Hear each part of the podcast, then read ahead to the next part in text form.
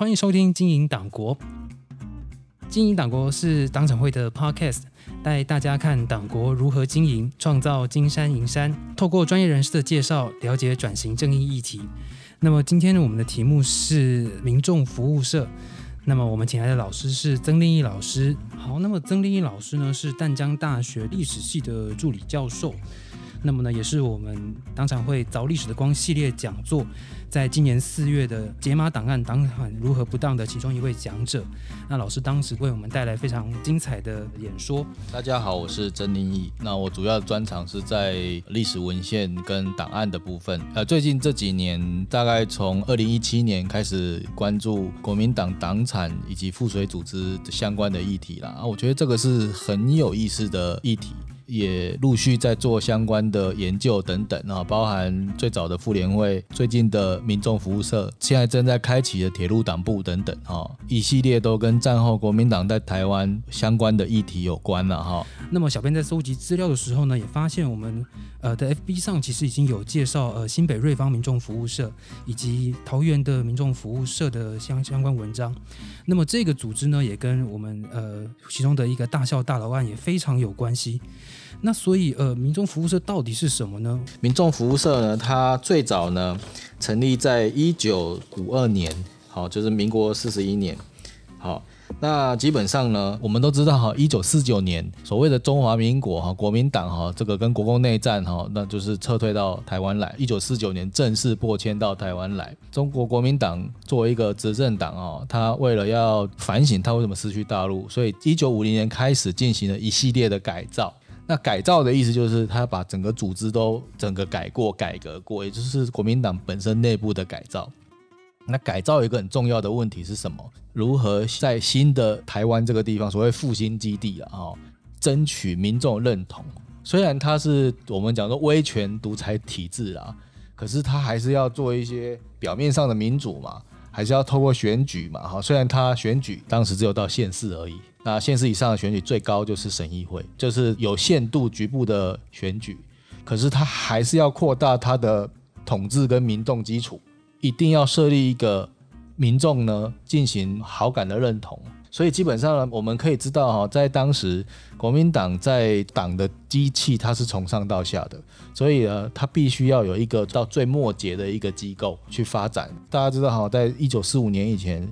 台湾是属于日本统治的一部分。台湾这块土地上的人，其实跟从中国大陆来的中国国民党跟他带过来的所谓的军民同胞啊，所以其实其实是不一样的，在生活背景上、想法上完全不一样的人，好，所以才会有一些后来有一些二八事件的发生啊，因为文化上的不同啊，产生的冲突啊等等之类的哈，但是。这个从中国来毕竟是少数嘛，你如何在台湾从一九四九年开始，甚至从一九五零年开始，怎么进行长期的统治？那你必须要获得台湾民众的认同嘛。你如果能够理解民众服务社是什么，你就会知道国民党长期统治的原因到底是什么。至少在一九九零年代以前，两千年以前，为什么国民党能够长期统治？这是第一点。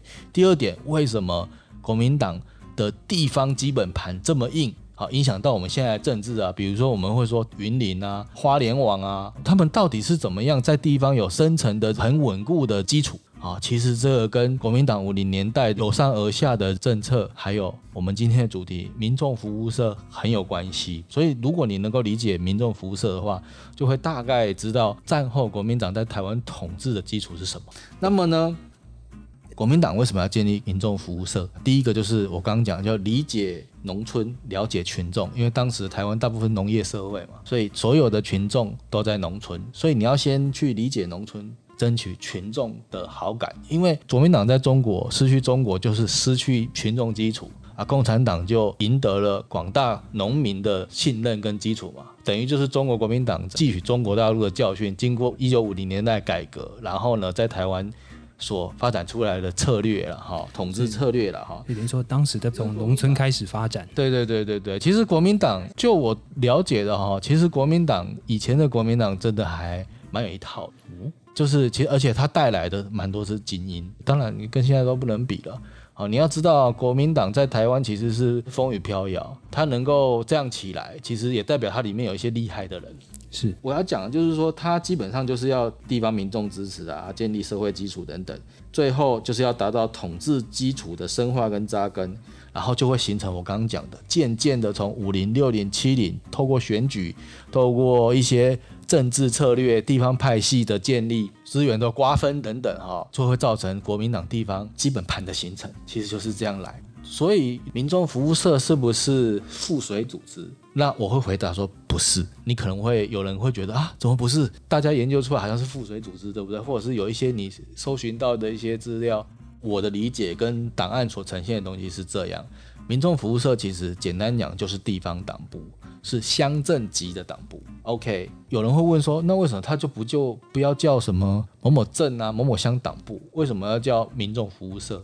那这有几个原因，我个人理解啊，第一个是国民党的形象一开始没有很好，因为经历过二八事件嘛，啊清乡嘛等等，普遍当时对于本省或台湾人来讲，他会有距离，OK，而且他有一些政治色彩。你要知道二八事件到后来清乡或或五零年代白孔之后，很多台湾民众不太愿意跟政治太有有关系。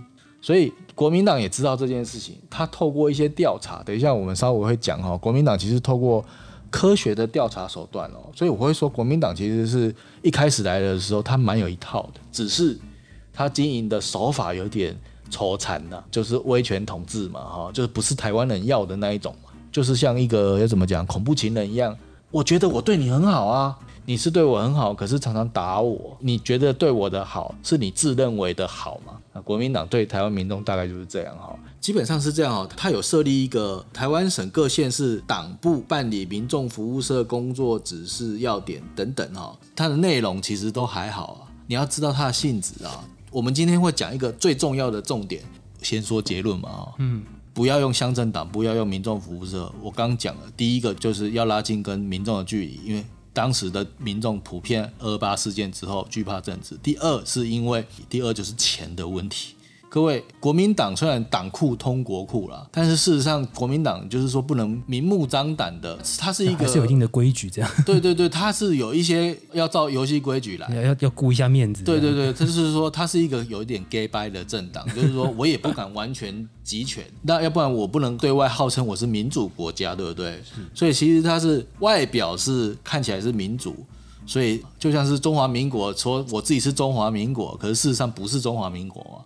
事实上只有台湾而已嘛，对不对？基本上它就会有两套的标准，写的是一套，做的是一套。那为什么会是这样呢？就是跟钱有关了哈。结论就是这样哈，这个就是民众服务社重点。为什么我会说它是党部呢？哈，事实上呢，就是国民党中央党部呢不想用党的钱来 cover 地方党部，所以呢，他必须要用地方政府的预算养地方党部。但是你不能直接说我要养地方党部，这是违法的。所以呢，他就变成换了一个名字，我不是党部，我是呃民民民众服务社等等，我就换一个名字。透过内政部有一个捐助办法，呃，叫做内政部社会服务设施纲要啊，有这样的一个办法。简单讲，它就是捐助了，好，就是。他是社团法人，他就是一个民众服务社，好像是一个社团，好像是一个慈善团体啦，或者是什么一个行善团啊之类的那一种的服务团啊、爱心社啦，哈，或者是那种慈善团体的感觉。依照内政部这个方法，因为你知道县市政府内政部在管的，比如说某某县政府都是用捐助的方式捐给民众服务社，它里面的人呢，人事费也可以用这样来做。我大概整理了一下中央层级的档案啊。就国民党内部的档案，就是我这几年来收集的，大概在 review 一下啊，其实民众服务社从人事用地的拨用啦，或者是新建的建筑啦、经费啦、年度预算啦，包含修缮等等，所有的都是当地县市政府拨给的。那他可能会从省政府一直拨下来，基本上呢，省政府会拨给省级的民众服务社，或者是拨给省党部。好，那其实这是一体两面的东西，那再拨给民众服务社这样，所以基本上他们就是在逃避这样的法规，所以换了名字。我们回头来讲，民众服务社到底究竟是不是附水组织呢？不是啊，看起来是外围的组织，是一个组，事实上它是地方党。所以就是一个党部，然后伪装成人民团体，然后借机从内政部那边拿预算过来，这样子。县市政那是县县内政部有一个法规，捐助法规，就是养他的人，哦买他的设施，然后建他的馆舍或者是大楼办公的地方，都是这样来的。也就是说，国民党不想花任何一毛钱，他想经营地方从政府那边拿钱。啊。说实在的，国民党来台湾也没有带什么钱都是日产接收嘛，对不对？他从来也没有，所以这个他用习惯了，就是这样。嗯那所以民众服务社大概呃都在什么地方？然后还有平常民众服务社在做些什么样的事情？其实哈、民众服务社是这样哈、也就是说，它为广大的民众服务，所以叫民众服务社。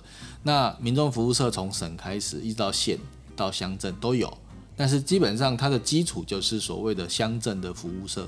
啊，民就是乡镇党部的一个化身啊，呃，我们讲说淡水的民众服务社啦，啊，莺歌的民众服务社啦，等等的，以乡为主的，所以你会发现我们现在留下来的看到的哈，都是以乡镇为主为名，也就是说，它等于就是国民党在地方的一个执行单位啊。好，那它到底就做什么呢？哈，广我们讲说民众服务嘛，它做的范围很广哈。我这边有一个资料来来说明一下，就是有一本书叫做《如何建立民众服务站》，然后这是一九五七年，然后是国民党的书。那你就跟我说国民党跟民众服务社没关系吗？他自己都出版书了，对不对？现在其中有一个部分叫说，就是要怎么样建立民众服务站呢？就是借用、租用、拨用的场所呢，变为自管自有的党产。哇哦，这样你懂我的意思吗？哈，我我可以本来我租的哦，本来我拨用的哦，后来变成自有自管的党产，就这样。现在民众服务站的房屋呢，有许多是自己建造的，但是呢，有更多是借用、租用和拨用的。为了后指党的基础呢，等等之类的啊，就是要建立民众服务站呢，透过所谓的法定程序使其变为党产。这边明明白白就是这样讲了哈，白纸黑字对对，白纸黑字哈，它里面有讲，它经费怎么来呢？就是说经费呢就不必由服务站出钱，而是用其他机关团体的钱做我们服务的事情，这样比比增加少数有形的预算更为有效，用公的钱去做党的事。好，基本上就是这样，都有写了哈，所以他就说，党呢用了动员社会的力量，解决了本身经费的困难。哦，这是我原话哦，这样讲。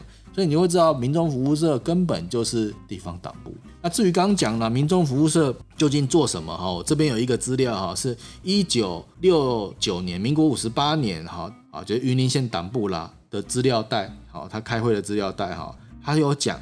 呃，什么民众服务社的服务非常的范围非常广泛，然后呢，有办得到的，也有办不到的，几乎都可以做。例如访问贫困的人啊，代书啦、代写书信啦、排解纠纷啦、消除环境卫生啊，然后呢，这个捐书济贫啊、春节救济啦，然后修建平民住宅啦，等等，都是哎，真的像慈善团体一样哈，扶弱济贫、救助那个哈。但有人会讲说，基本上啊都是政府啊啊做一样的事有差吗？哦，差别大了。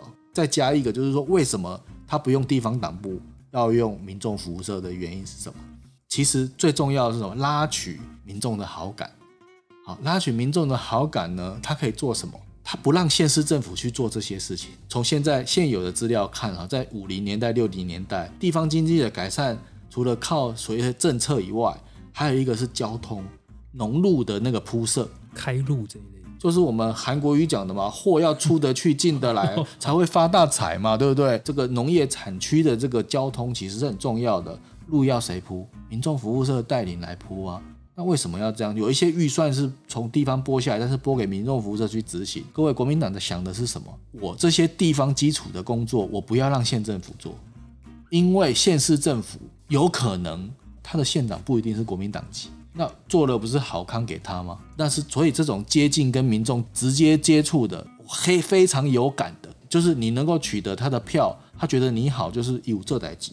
我擦才是欧德啊，是擦才是安装安装，伊都有帮我嘛，对吧？伊帮我解决问题，这就是争取票源最好的工具。国民党就用这个统治的技巧，跨过县市政府去做这个直接的争取民众好感。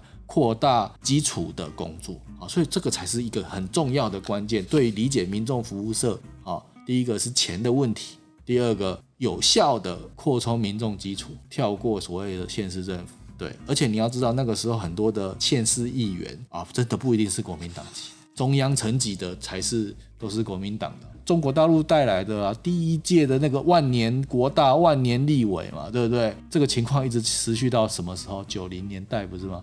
也就是造就了为什么台湾人这个政治场域都会在地方跟最高到省议会啊。比如说我出生是屏东，在早期就是邱连辉党外的，高雄的那个余登发，嘉义市的许世贤啊，他后来也有选嘉义县长啊，没选上而已。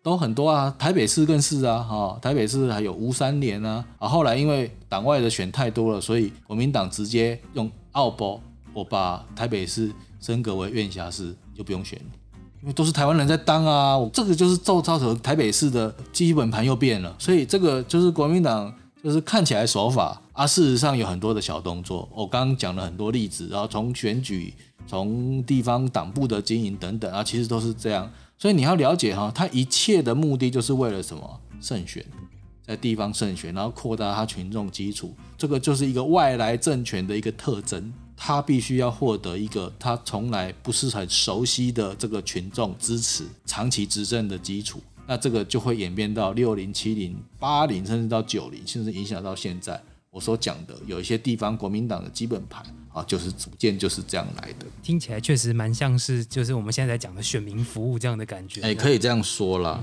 但是，但是就是说，他他是拿政府的经费，然后来做自己的选民服务这样子。就是假公济私啊，简单讲了，用一个成语简单讲。但说老师可以帮我们补充一下，是民众服务社的选址跟它的位置是不是有什么特殊的状况？这样，民众服务社的选址基本上就是这样啊。当时的交通当然没有现在相对来讲方便啊，它选址基本上就会以人多的地方或者是市政中心为一个优先选择的方式啊。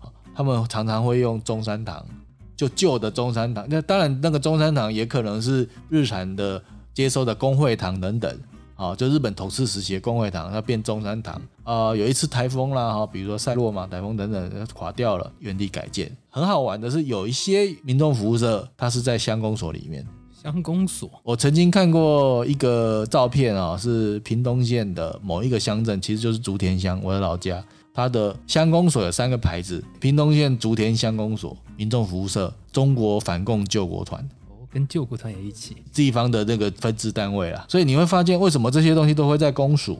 你不是附随，就是党，就是它就是一部分嘛。他们选址，我们都知道，乡镇公所都是在很精华的地方嘛，哈。一个交通比较方便的地方，或人最多的村落，或者他们会新盖，当然新盖都是用都是用公家的钱的哈。那补充一下哈，就这个我觉得有一个很蛮重要的，就是我曾经访问过一个呃民众服务社的主任，他刚好是我邻居，我有介绍一个团队啦，在执行他的这个口述历史，但是他曾经呢有说过哈，其实地方党部的经费呢哈，当时就是他就讲民众服务社了哈。其实地方党部的经费就是主要的有党员党费、地方政府预算支给的补助款，这我刚刚讲的哈。那这些都是经常性的经费，还有为了各种选举而拨下的经费啦，等等的。那党费呢，基本上呢就是会有党员服务的机关会计出纳，有薪资直接扣除，然后再依照比例呢分配上缴。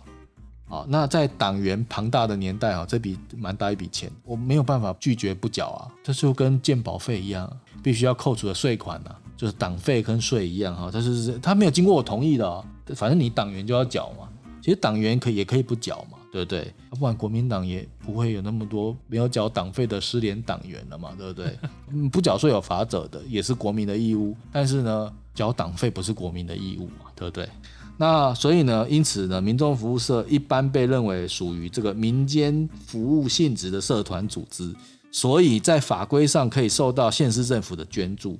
这也是为什么国民党要将区党部淡化为民众服务社的主要原因，也是民众服务社存在的重点，一体两面的存在。但是它当然也有一些自己去赚钱啊。我举一个例子，树林酒厂的例子啊，酒厂它会。因为它要酿酒，所以有锅炉，锅炉会产生蒸汽，那这个蒸汽呢，所以它会有澡堂，洗澡的，那澡堂是员工的嘛，嗯对不对？它是它开放给民众，那你为什么要开放给民众？因为民众服务社说说你要服务当地的民众啊，你这个酒厂当时是公卖局啊，省政府建设厅下面的公卖局啊，可是民众服务社可以说，那你要开放给民众，为什么？因为我要摆张桌子收钱。基层党部的经费来源啊，不是不仅是从省市政府的预算来看哦，还要看地方有什么附属单位的油水可以加减捞捞。所以有些民众服务社是比较有钱的，他在地有中油或在地有台糖。趁机多赚点外快的。对，那我问你，你是国营事业，你敢拒绝吗？呃，就给他了吧，对不对？就算了嘛，澡堂能赚多少钱嘛？我刚刚讲的全部都是那个曾经当过民众服务社主任的证言啊哈。未来有机会的话，哈，希望我也希望他能够公开他的口述历史啊。我觉得这个对我们理解民众服务社或者是国民党地方党部的实际运作，我觉得是一个非常棒的材料。以外，因为我们研究历史，其实史料要多元，档案是死的啦，而且档案其实非常冰冷。好，那研究历史不外乎要要让它有人的味道，才会让历史比较有画面，让也能够让人家比较能够接受。嗯，老师好像是机械系出身的，对吧？对对对，那老师为什么会呃转而来研究历史呢？那如果像是大家对他自己的呃，可能对自己身边的民众服务社有兴趣的话，那老师是否也可以给予这些听众朋友们一个方向，说看他们怎么样去研究这段历史？我大学是念机械的啦，哈，那后来就是转到历史，所以我再念一次大学，就是已经有大学了，再去念大学，然后从硕士班到取得博士学位都是念历史的。那我觉得是这样，就是说，呃，在这样长期的一段学习过程啊，当然就是一些老师的体系跟教导了啊，因为我都还是以一种学生的心态在学习。我一其实我从很早以前就喜欢东收收西收收，我很喜欢收集一些古物，而且那个东西早期其实是还蛮便宜的。那我早期是收集日本统治时期的东西，然后大概到了两千年左右，过了五年之后，我就转向，才开始收这个所谓国民党的东西。为什么？因为那个时候很多眷村拆掉，有很多老伯伯啦，都他们以前都是当那君子或公子嘛，他手上有一些东西就会流出来，他就觉得哎、诶这很好玩。就我们以前在档案看不到，而且在那个时候啊哈，档案不像现在这么开放，或者调档案非常慢，或者是你不像现在嘛，很多档案政治档案都看得到。那个时候二八的档案才刚开始，而且不是非常的齐全，档案法那个时候才开始而已，档案管理局也刚成立没有多久，所以其实基本上有很多的公家档案是看不到的。我们要了解战后台湾史，其实不是很容易啊。这些书其实从眷村流出来的。个人流出来的东西，其实是他们以前办公的公文，他个人业务，我就从这些地方开始了解不一样的台湾史，所以呢，就会站在一个比较不敢说比较前面的基础，但是至少是比较特别的基础。那我本身的研究是做技术史、工业史或交通史这方面的，我喜欢做田野调查，所以我也做村落研究、区域研究等等，就地方社会的研究。那战后国民党在台湾的这个议题呢，跟其实跟党产会很有关系。可是那个时候党产会刚开始的时候，其实大家都没有经验，我自己也没有经验。那我觉得有一个很大的问题啊，台湾史呃史学界有一个很大的问题，就是跟台湾的背景有关系。第一个就是我们并不知道我们自己的历史是什么，台湾史也是九零年代之后才比较清晰啊，从认识台湾开始。那其实非常晚，一个国家的国民要到近二三十年才知道自己的历史，那那是一个什么状况啊？所以基本上我们都先了解清代，然后慢慢了解到日本时代，战后台湾史的了解基本上就很薄弱啊，要到至少要到阿扁执政以后了吧？好，两千年以后等等，甚至更晚。那你要想啊，党产会在二零一六年成立，学术界有什么基础去写述党产会？特别是历史学界根本就没有啊。除了长期在做战后台湾史研究的这些前辈老师们，可是那些其实也是很少的，因为台湾历史的历史圈就是这样，就是说有很多人就是会有一些顾忌，什么顾忌呢？就是戒严时期是不能研究现代史，不能研究。不太能研究。嗯，就很多题目有禁忌，你不能研究蒋介石，你你懂我意思吗？了解哦研究蒋经国也不行啊，研究蒋经国人下场是什么？最后在美国被毙掉啊，就叫江南嘛刘一良嘛，就是很多的题目是禁忌，你也看不到材料了。啊，如果你要研究的话，你毕不了业，没有人指导你。OK，你只能做什么革命、剿共，哦，就是光辉的那些东西，就比较三三民主义研究 就类似这种东西哈，就是或者是这个，反正就是华侨啊等等之类的。台湾史跑得比较后面，社会学先前进，社会学跟政治学先跑到前面去，历史学反而比较晚，局限了、还有包袱。你做了之后，你找得到工作吗？这是很现实的问题啊。党产会一开始出来的时候，我的想法是这样，哎，其实我认识很多厉害的人啊，然后加上本身这些，就算是有一些厉害人也不多，就是因为党产会刚成立的时候，人才大部分都是法律系的，就是比较单一，所以他们在找资料的过程之中比较没有方法，或者是当然这是另外一种专业啊，不同的专业。那我的想法那个时候，我就跟那时候顾主委谈到，就是说，要不然就是历史系的人啊来做前端的工作，就是我们来找资料，然后教了这个后面的所谓司法诉讼的问题。所以我那个时候是跟吴宗某做研究，中研院法律所的研究员吴宗某老师来做这样的，一开始做这样的事情。因为其实哈、很多的资料啊，比如说你说呃新玉台啊、中投、党营事业这一块的，党营事业这一块，这个东西呢会比较好找，因为国家档案可能会有一些经济部啊各方面会有一些哈、可是妇联会你完全看不到国家档案或者是政府档案会有，因为它真的是非常的隐性，埋得非常好，你懂吗？所以我就选了妇联会。那个时候在二零一七年就开始做这个研究，可是对于它到底怎么来的，财钱从哪里来，以及它有多少资产，或者是他的人跟国民党有没有关系，我们都不了解。那这个议题呢，我就是开始第一，我是第一个碰触的，也是第一个写出文章来的，所以那个时候就触动了我开始研究国民党。然后我后来都陆续收了很多东西，你也知道哈，有有些东西哈，一开始到这个地方，一开始你选择一个新的题目都比较困难的、还有一个重点就是说，这些资料呢，因为我喜欢收有的没有的，比如说网拍啦、回收厂啦、朋友的交换啊等等的，或者是受过实际的田野调查。一般传统的史学家的这个所谓的档案馆跟图书馆呢，只占我的一部分而已。诶，做相关研究的一个方式就是多元跟多语的资料。这重点就是你要有一个热情在支持你，让历史学能够借由他的专业证明自己在社会上是有用的。因为我以前要统计一些转历史的时候，长辈们就问我说：“你练这什么？练历史其实有什么屁用？”那我就要证明练历史是有用的。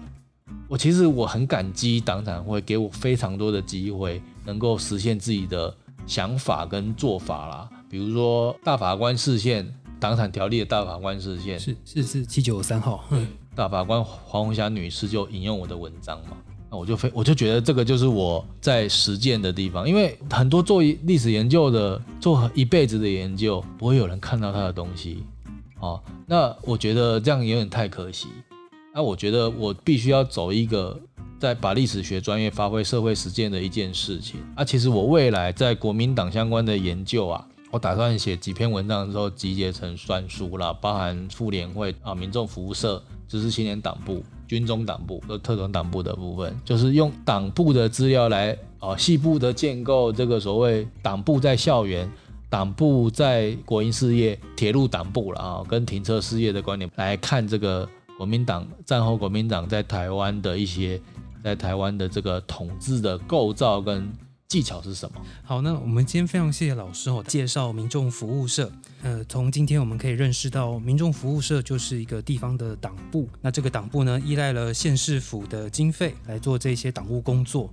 那在历史的部分呢，呃，老师是透过自己的能力收集身边小小的历史文物，那么借由这些文物呢，来拼凑属于自己的台湾历史，那么让自己能够更了解自己脚下这片土地所发生的故事。那今天非常的谢谢老师，谢谢，那么今天的经营党国就到这边，我们下集再见喽，拜拜。拜拜。